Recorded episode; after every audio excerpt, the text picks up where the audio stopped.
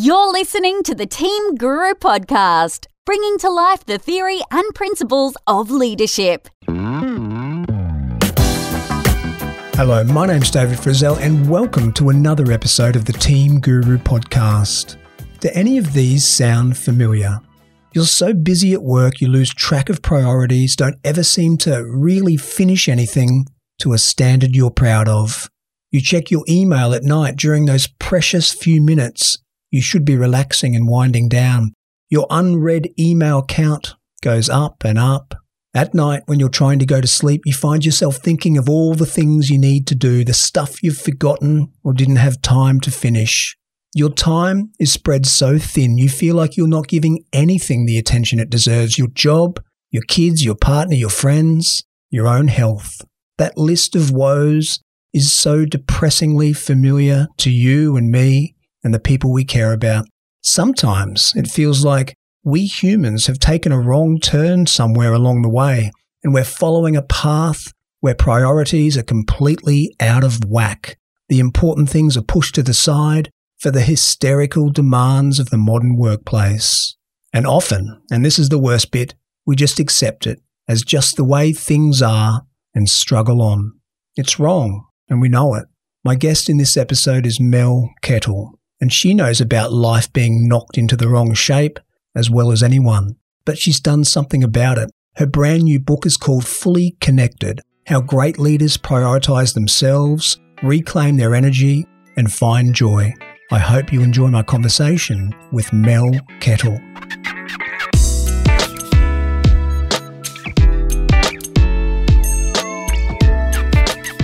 Mel Kettle, welcome to the Team Guru podcast. Thanks so much, David. It's such a pleasure to be here. So, Mel, you have recently published a brand new book, Fully Connected How Great Leaders Prioritize Themselves, Reclaim Their Energy, and Find Joy. Sounds amazing. What's your mission with this, Mel? Where did you get started? Why did you get started? And what are you hoping to achieve?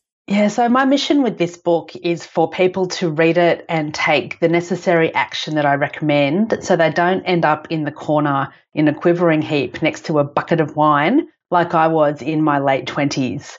I had a really stressful job and it impacted every element of my life in a really negative way. And so the reason I wrote this book, it's been a long time coming, is to help people understand that if they don't put themselves first, if they don't prioritize their health, understand what their boundaries are and enforce them as much as possible, then they too could be on the edge of a stroke at 30. and many listening may very well feel that way. You do a really nice job towards the beginning of your book describing some of the lifestyle that people have. I remember one haunting line was from a leader that you'd spoken to who said that they cry on the way home from work at least one day a week. Yeah. Uh, another person was talking about the fact that everyone wants a piece of me. My staff want a piece of me. My boss wants a piece of me. The clients, my kids, my wife. And even the way that sentence was structured, just the fact that they see their wife and their kids wanting a piece of them, it just gave you an insight into the trauma that they're experiencing. And I don't know how widespread this is. And I guess that's my question to you. The idea that so many people in our society are working a job that is demanding more and more and more of them, that they are expected to respond to everything all of the time, that our personal lives are getting busier and busier. I mean, kids have never done more school activities or after school activities or weekend sports than they're doing right now. We are asking ourselves to do so much. And that idea that a lot of people are just feeling burnt out by it all. The old cliche that they feel like they're not giving work everything work is wanting from them. They're not giving their partner everything their partner is wanting. Same with the kids, there are other relationships, let alone finding time to do things that give them self energy and make them feel whole. How widespread is that caricature that I've just painted? I think it's incredibly widespread. And I look at my circle of family and friends and clients and colleagues, and I would be hard pressed to find more than maybe three or four who would say that that does not describe their life right now. And I feel that the last two, two and a half years of living through a pandemic has, for most people, made it even worse. And one reason it's made it worse for people who have office jobs and who've relocated from an office to home is they don't have the cues anymore to say, you have to finish work now. And I certainly remember when I first started working from home 16 years ago, when I worked in an office, I knew that, okay, I'd get up in the morning, I'd do a few things, and then I'd get the bus or I'd walk into town and I'd go to my office. And at the end of the day, the cue, yeah, it was. And the cue to leave work would be everybody around me would be packing up and saying goodbye. And so I'd look at my watch and go, it's 4.30, it's 5 o'clock, it's 5.30, it's 6 o'clock, whatever time it was, it's time to leave now. When I first started working from home, I was fortunate that I had an office, a room that I could dedicate as an office, but it took me a long time to not work, you know, many, many hours of the day and many, many hours of the weekend because my laptop was just there. And I had clients who would ring me, you know, all hours of the day and night and on weekends because I was pretty terrible at setting boundaries around that. And I wanted to be helpful. And then at the end of the day, I was fortunate because my husband would come home from work and I would, he would either come home from work, which would be my cue to stop working, or I'd hear the Channel 9 news theme at six o'clock on the TV where he'd turned it on. And I'd think it's six o'clock, I need to stop. that was one of the very early pieces of shared wisdom that we developed when we started working from home in early 2020 was that idea that there has to be a cue for you to signal the end of your time at work because if you don't have that cue, we no longer, well, at that point, we didn't have the bus trip home or the, the drive home to serve as that physical reminder that we're in transition now. We're moving from work Dave to home Dave and dad.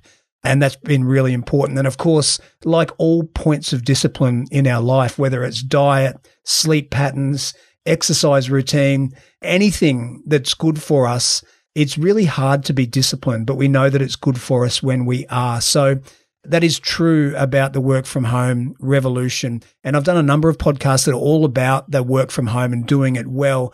But yours is a little bit broader than that. Your book is about well-being and, and the fact that all great leaders have that in common that they prioritize themselves. So they have their energy. They, they understand what they're about and who they are.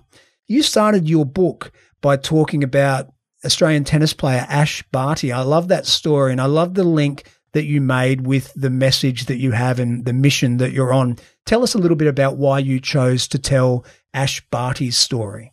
I've been a big tennis fan for a long time, hate playing it, love watching it. And I've always really admired Ash Barty with her grace and her poise and how gracious she is when she wins, and how gracious she is when she loses. And so when she retired, I wrote a blog post that's very similar to the introduction to the book, saying what I was so impressed with is that she chose to step away from tennis as the world number one. And it's a pretty ballsy thing to do that because so many people would think, how can I be better and better and better? And what more records can I break? And how can I be better known for this game that I love? And so, for someone who's as young as she was in her 20s to say, there's many more things I want to do in life and it's time to step away, I just thought was so incredibly wise and brave. But also, what I loved most about it is that she was putting herself first. And she said in her Twitter, and I love that she did it on Instagram. That's very, with one a very humble friends. way to do it, isn't it? Very humble. And she controlled the narrative completely. So my past life was communication and social media consultant and trainer. And I would always say to my clients, you need to control the narrative. And it's really hard to do that with social media. But she took it and shaped it how she wanted it to be. And I really loved that aspect of it too. But I think what I love the most is that she said, This is it. I don't care if people criticize this decision. I don't care if people question why I'm doing it. I know it's right for me, and the people who are most important in my life support me and know that it's right for me as well. And I think that's so important because so often we get caught up in wanting to be better and do better for people who don't mean anything to us. I had the same reaction as you. You wrote about in your book when Ash Barty retired. First of all, I thought, oh, that sucks. I'm not going to get to watch a play anymore. And I love it when an Australian wins a major in anything. I love it when we have success on the global scale at anything. And, and there is someone who will give us that. And she's pulling the pin. But that was exactly I, my reaction yeah, too. Like, after I got over the initial selfishness, I thought, what a champion. She's bucking the trend while everyone else in her position would be saying, like you said, how do I get better? How do I get more of this? How do I win more prize money? How do I stay at number one for longer? How do I get more majors or more grand slams under my belt? She just went, you know what? I'm a bit over this and I've got other things to do in my life. Love it and admire it so much. And I love the link that you made. I was going to ask you later, but let's talk about it now while we're on the topic. Why do people, human beings, keep grinding themselves into the dirt for stuff that we're not enjoying and that we know is ephemeral in value, i.e., working from six in the morning to seven at night, always available, always doing that bit extra, putting our family, our health, the things we enjoy doing in our real life last, and actually pretty quickly forgetting who we are as a person anyway, because we're stuck on this awful treadmill. Why do we as humans tend to that? Why are we okay with that? Well, I know why I did it. I behaved that way when I was in my 20s because I was trying to build a career and I worked for an organization that valued hours in the office. And so there was this sense of validation and reward if you were in the office really early and if you left the office really late. And I remember my last week in the job, in this one particular job, my staff said to me as I was walking out the door at 6 p.m., they said, Why are you going home so early? Are you sick? Oh my goodness. And I had been in the office since 7 a.m., as I was every day. And I just looked at them and said, It's my last week. I don't want to and be at six anymore. o'clock. I should have left and an hour and a half ago every day. Exactly. But why? So that's your story because you work for an organization that values time at the desk. And a lot of organizations do because, hey, what, a, what an awesome thing to inject in the culture because it's just, you know, getting more from our slaves. But why do we put up with it in general? Why, why are we okay with that? Why is it across not just the Western world, but so many different cultures across the globe? Is it so normal to be ground into dust by the work that we do? I feel like that's changing. And I think that people have had time to reflect on what's genuinely important to them over the last couple of years. So I certainly know, again, from my clients and a lot of my friends and colleagues, that they're not prepared to put up with that anymore. And some of them aren't prepared to put up with it because they've had huge health scares uh, that have been brought about because of stress, like heart attacks and strokes and other you know, ne- high blood pressure and other negative things. And they've just realized life is really short. And I think the other thing that a lot of people are now realizing is because they have had more time with their family, they've had less time traveling, they've remembered how much they love the people in their lives.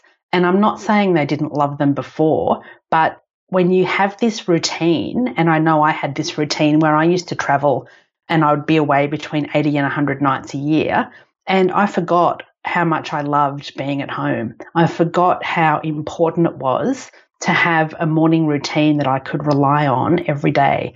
I forgot how important it was to eat, you know, vegetables and to cook a healthy meal and to spend time with my husband having conversations around things that didn't always involve, can you pick me up from the airport at eight o'clock on Thursday night when I come in, please?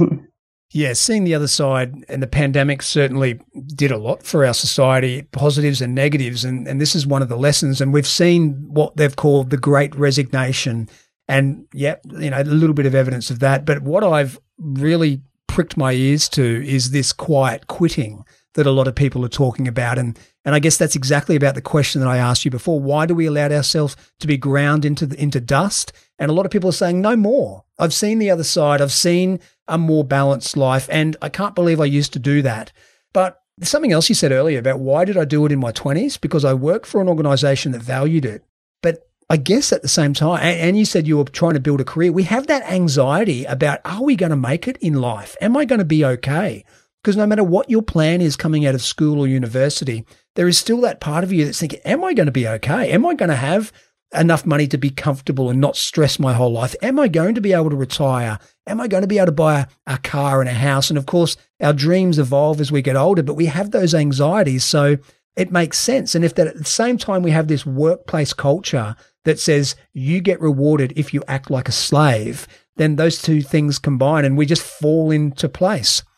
You know, with your admiration for Ash Barty, one of the things that a cynic might say, well, it's easy for Ash Barty because that's what I was Googling while you were talking before. You were probably wondering while I was on my phone. Ash Barty's personal wealth is estimated at 47 million US dollars. So she's in a different position. I, I, still admire, love that she pulled the pin when she did for the reasons that she gave. I admire it very much. But a cynic could say, well, that's easy for Ash Barty. She's set for life. She's got more money than she could ever spend.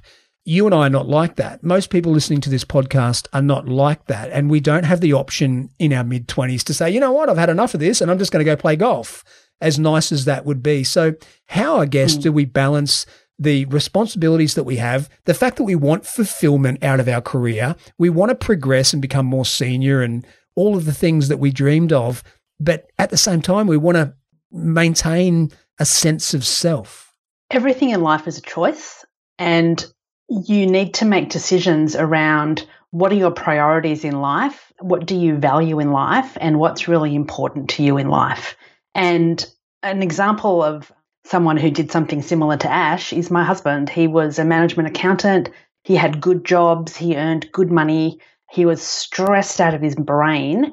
And about probably six or seven years ago, he came home and he said, I just can't do this anymore. And so he'd been doing uh, short term contracts and the GFC hit and the Newman government came in and got rid of a lot of public servants in Queensland. So competition for contracts in his area increased. And he just said to me, I don't want to do this anymore. And I'm like, well, what do you want to do? I said, you can't just lie on the couch every day, you know, watching golf videos or, you know, on YouTube. Cool. You need to, you need to do something. And he applied for a few jobs and he got a job as a delivery driver for Coles, so delivering groceries. And he's been doing that for the last probably six, five years, I think, five to six years. And he loves it. He's a completely different person. That's but amazing. that was a decision that we made together because his income became 20% of what he'd been earning as an accountant. And so we had to make big decisions around how would we spend our money? What would we live on? What would my business look like? It had to ramp up to earn a bit more money to pay the bills. Fortunately, at the time, his son was, I think, in year 11 or year 12. So we only had two more years of private school fees, and then that freed up a good chunk of cash, not having that anymore. Whether it's a half day Energizer session or a comprehensive team and leadership program, Team Guru's unique approach could be just what the doctor ordered for your organisation. Well, that is a great story. And, and I think a lot of people listening could relate to that because they might be in the first stage of that story, doing the job that rewards them well, gives them the kind of lifestyle that they w- want, but is stressing them and they, they never feel relaxed. And maybe uh, even worse than that, they might have lost touch of what it feels like to not be stressed all the time. But yeah. when they think ahead and they think, well, what are the what, what are the alternatives? I could become a shelf stacker at Coles. That'd be low stress and very routine and would demand very little of my my brain and my emotion. And when I walked out, I'm finished. No one's going to message me or email me. There's an attraction to that, but there's also a, a much different salary scale. How do I get my head around that? And again, a lot of people would admire what hus- your husband's done. I admire it. It must have hurt, I guess, in some ways, his confidence or or his value in himself but he's obviously adapted to that. But a lot of people are saying, well, I'm not in your position. My wife doesn't have her own booming business. My kids are not yet finished school and are nowhere near it. I'm in a different position to that. Tell us a bit more about the part, the, the journey of your husband and, and what we can learn about it more generally for people who aren't in exactly the same position. So initially, I think we both thought that he would only do the Coles job for six to 12 months and he actually he did it for six months and then he was offered another management accounting contract which he accepted. And for various reasons it just didn't work out and he realized no that's not right. So he went back to coles and he's happy. And we both agreed that you can't put too big a price on happiness. But we we'd had various times over our relationship where one of us had had a drop in income. So I chose to go back to uni full time for a year, and so my income dropped. He lost his job and was made redundant quite a few years earlier. And so uh, his income dropped. And so we were really good at managing our personal finances so that we had enough money to pay the mortgage and pay the bills and work out what we could, you know, sacrifice in terms of social things or not buying as many bottles of wine each month or not going out for dinner as often or having holidays that didn't involve going to the US or overseas, but maybe holidaying locally so that we could save money. And because he's an accountant, he's really good at managing money. and so we put that to the test. But at the end of the day, we made the decision together and we talked about all the pros and cons. And I said to him, I would rather have less money than have a dead husband. Mm, yeah. Wow. And when you can't really put too fine a point on that, I don't think. However, we've also had a lot of friends who've said to us, I'd love to do that. And, you know, I really believe everything is a choice. And I said to one of my friends, well, well why don't you? And he said, Oh, because my kids go to a private school and I pay 40 grand a year in school fees and we're doing this massive renovation on our house and we've got this massive mortgage and my wife doesn't work. And I said, Well, they're all choices. And if you genuinely wanted to have a better quality of life with a different job, you could have a conversation about your kids. Do they really want to go to that private school? Do they really need to? Are there other options? Could your wife get a job?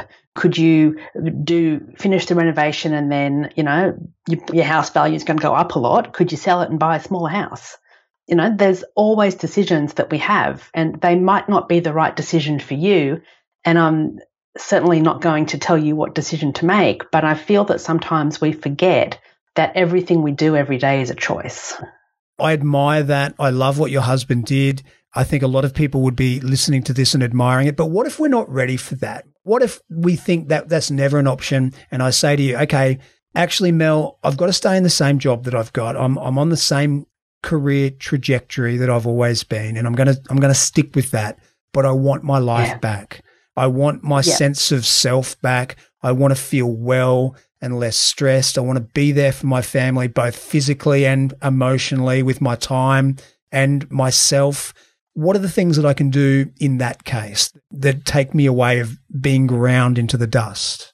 I think the first thing, if you're feeling that your job is grinding you into the dust, then make a list of what it is about your job that is making you feel that way.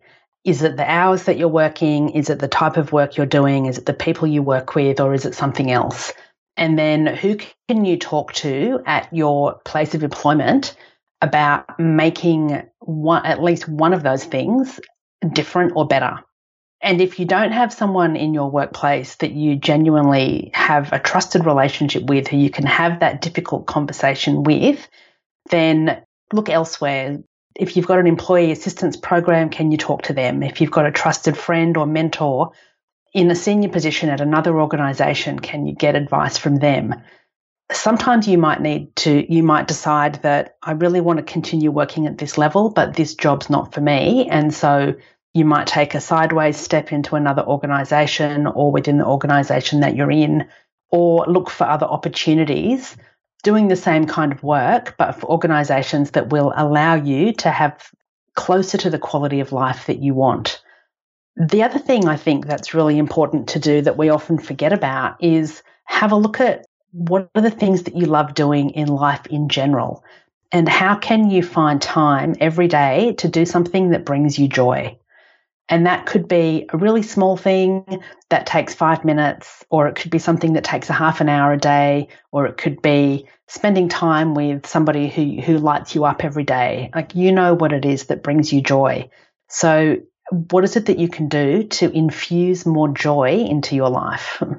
And I get that. I mean, I love both those mm-hmm. things. The first one is to think about the things that make you feel like your job is grinding you into the dust and then pick one. Start with one yeah. and try and fix it, address it. Pick the one that you think is most fixable or pick the one that yeah. you think has the most impact and chip away at it and be determined to fix it. And then once you've fixed one, I'm thinking, hey, why not try and fix the second one? If you're yeah. in a position where you don't feel like you can move your job like your husband bravely did, then you've got to try and fix it while you're there. And the, the second thing you suggested was work out something that brings you joy, something from your mm. old life when you used to be you and rediscover that. and make sure that you find time every day to do something that brings you joy. God, I don't know. If someone tuned in right now, they would think this is a ridiculous lovey dovey kind of kumbaya thing. But we're talking about, and you and I have seen this, real human beings that go to work every day and they hate their life. And when they go home, they are still plagued by what went on at work because they're still hearing about it and having demands placed on them. And they're not who they want to be for their, their people at home. You know, I always say, I've taken to saying lately, Mel, the whole reason for me being in leadership and team development, I've worked out is not to improve the bottom line of businesses because there are enough people in trying to improve the bottom line of businesses. The thing that brings me joy about leadership and team development is that it might make people happier while they're at work, help them feel more supported, more content, as though they're doing something positive, take away some of the hurt because God, it, it feels like we've reached the point in our society. It's it seems crazy to say, but we have just forgotten that we're human beings. And I know so many people who live this way. So, why as humans do we find it so hard to do these things? Why do we find it so hard to break out of these cycles that we get in where we know we're miserable, we know we're not satisfied with any part of our life, but we just stay in the rut? I feel like we often place our sense of self worth and value based on how other people think of us, talk to us, and perceive us. And that's not helpful or healthy. Wow. It's almost like we are on some level of consciousness making the choice that says, hey, I am a very busy professional X in whatever role. And I like being able to say that when I meet people, and I like people thinking of me that way. So I'm willing to suffer in my real life every day so that people will think of me that way and I can present to people that way. It's like the professional keeping up with the Joneses. Mm. You know, where you have to be as good as or better than the people around you, the neighbors, the jo- the mythical Jones family. Mm. Another quick story. Many, many years ago, one set of our next door neighbors sold their house next to us and they got an enormous amount of money for it, way more than they'd paid for it our neighbours on the other side, who'd bought their house about the same time as the first lot of neighbours, thought, ooh, they've made a huge amount of money. We're going to sell our house as well. And so they did, and they made a massive amount of money, but they didn't have anywhere to go. They'd bought this block of land that they decided to build on. So they rented in the short term and they spent the majority of the profit from the massive profit that they made renting and building this house on this block of land that wasn't ready for them to move into. And I just thought, why would you do that? Mm. But it was this they've made this much money, we're in competition with them. Their their kids were best friends and they wanted to make as much. And I just went, Oh my God, life's too short for that, surely. But it wasn't for them. So All it right, was now, again, it was about perception. I'm going to ask you for your three nuggets of wisdom to finish this off. But before we get there, I'm going to point out the obvious that we've been trying to think of ways that we can smooth this over or even solve these problems from an individual point of view. And that's great because it's only us that we can take responsibility for and only we will take responsibility for ourselves. So if, if we want to improve our situation, there's only one person who's going to do that. So I love that. But we're also talking about organizations. And I know that some of the work that you do is with organizations, working on their culture and aiming for it to be a, a, an organization that promotes human well-being how realistic is that? I mean we are a capitalist society where the bottom line matters where all businesses when it comes down to it will take profit over human welfare. Almost all businesses i suppose i can't say all but that's what it comes down to. Even not-for-profit businesses will do that if it means outcomes for clients over the well-being of staff. So yes we can attack this from the the me point of view doing what i can but where is this all headed for organizations? Or are we just going to continue to ratchet up? The commitment is good, work time in the office is good, and that's the only way you'll get ahead. So there's research that shows when leaders are prioritizing themselves and have what I call fully con- have a, a fully connected to themselves. So they've got self awareness, they know what motivates them, and they prioritize self care. They go to work and they're happier and they're healthier and they communicate with conviction And the flow on effects to the organization are that they have a team and an organization that is more aligned, more engaged, and feels like they belong. And when people feel like they belong at work, you have greater focus, greater productivity, and greater profit. So, if that isn't enough of a reason to start prioritizing yourself and encouraging the people in your workplace to be looking after their health and well being and supporting them to do that, I don't actually know what is. right. Well, how about that for a you know a, a breakthrough? Happy people who are well rounded and content and have a good life away from work will actually be better workers when they do come into the office. What a breakthrough. And they'll be healthier. They'll be healthier. So they'll yeah. have fewer sick days. Yeah. They'll be more, you know, they'll go to work and they'll actually do their jobs and there's less risk of mistakes and you know, errors and confusion, mm-hmm. which is better for everybody. So there's less time wasted doing things twice or three times or fixing mistakes. Good for everyone for us to be, as you say, fully connected. All right, Mel, leave us with your nuggets of gold. Lots of people have listened to you today. They love your message. They love the mission that you're on. What are three things you can leave us with so I remember you tomorrow and next week and next month? So, the first thing is if you haven't been to the doctors for over a year and had a simple checkup of things like your blood pressure and various blood tests and a general health check, go and do that because there's so many things that can be going wrong with your body that you don't know about. So get a full health check and make sure that everything's working in your body and your brain as it's supposed to. Second is find something to do every day that you love and plan to do it before you go to bed at night. So you go to bed with something to look forward to the next day. Because when we have something to look forward to, we're happier and we're feeling and we have a much greater sense of, oh my God, I'm having a total mental blank here. Look forward to something tomorrow and that will improve your quality of life. And then the third thing is work out what your priorities are and create some boundaries so that you say yes to more things that benefit you and you don't say yes to things that are not helpful to helping you achieve your goals. I love those. Number one is go to the doctor for a checkup because if you've related to this conversation tonight, then you have probably been more stressed over a long period of time than you yeah. should have been. And you need to make sure that you get ahead of that when it comes to your health. Number two was find something to do every day that you love. It's about your quality of life. Do it before you go to bed yeah. so you feel great. Now, here's a tip, and disagree with me if you like, Mel, but you do not actually love watching Netflix. That's easy no. and lazy and just, it's the path of least resistance. Because, like Stephen Covey says, if you spend all your time solving other people's problems and putting out fires and doing urgent, urgent, urgent stuff, when you finally get a break from that, you go down to the not important, not urgent quadrant and you just fluff out or you just you just sort of veg out. That's not actually that enjoyable. So as much as you think Netflix is great, there are probably a dozen things in your life that make you feel better. And if you were to spend your time yeah. before you go to bed doing that, you will feel so much better over over the short term. Agree or disagree, Mel? Oh, I totally agree. However, I'm not dissing Netflix because there are some great shows on TV. What I will say is if there's a show that you want to watch, then watch it with intent. Really enjoy it. And you know, watch it because you want to, not because you're killing time and you're randomly scrolling through everything that's on. And the show that we've watched recently, which fits that category perfectly, is Welcome to Wrexham, about the Welsh soccer club that Ryan Reynolds and Rob McElhenney bought. Sean and I have watched that over the last week, loved every minute. And before I came down to record this, he said, What do you want to watch tonight? And I'm like, I don't want to watch anything. I just want to go and read my book. I'm TV'd out right now.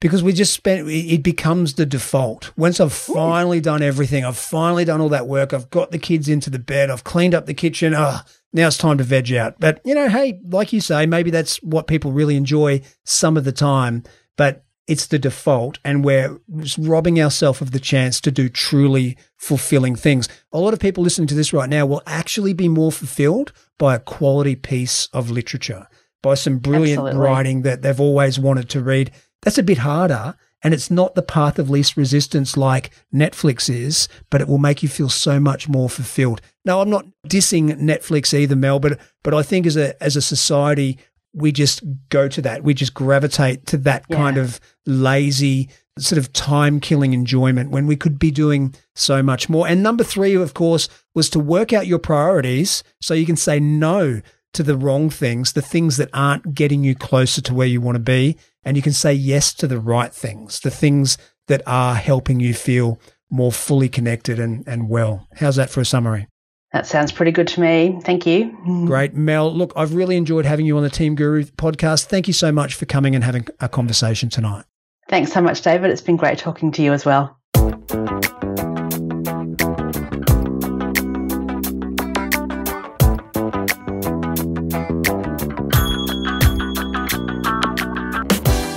And that was Mel Kettle. You know, I barely asked any of the questions I'd planned for Mel.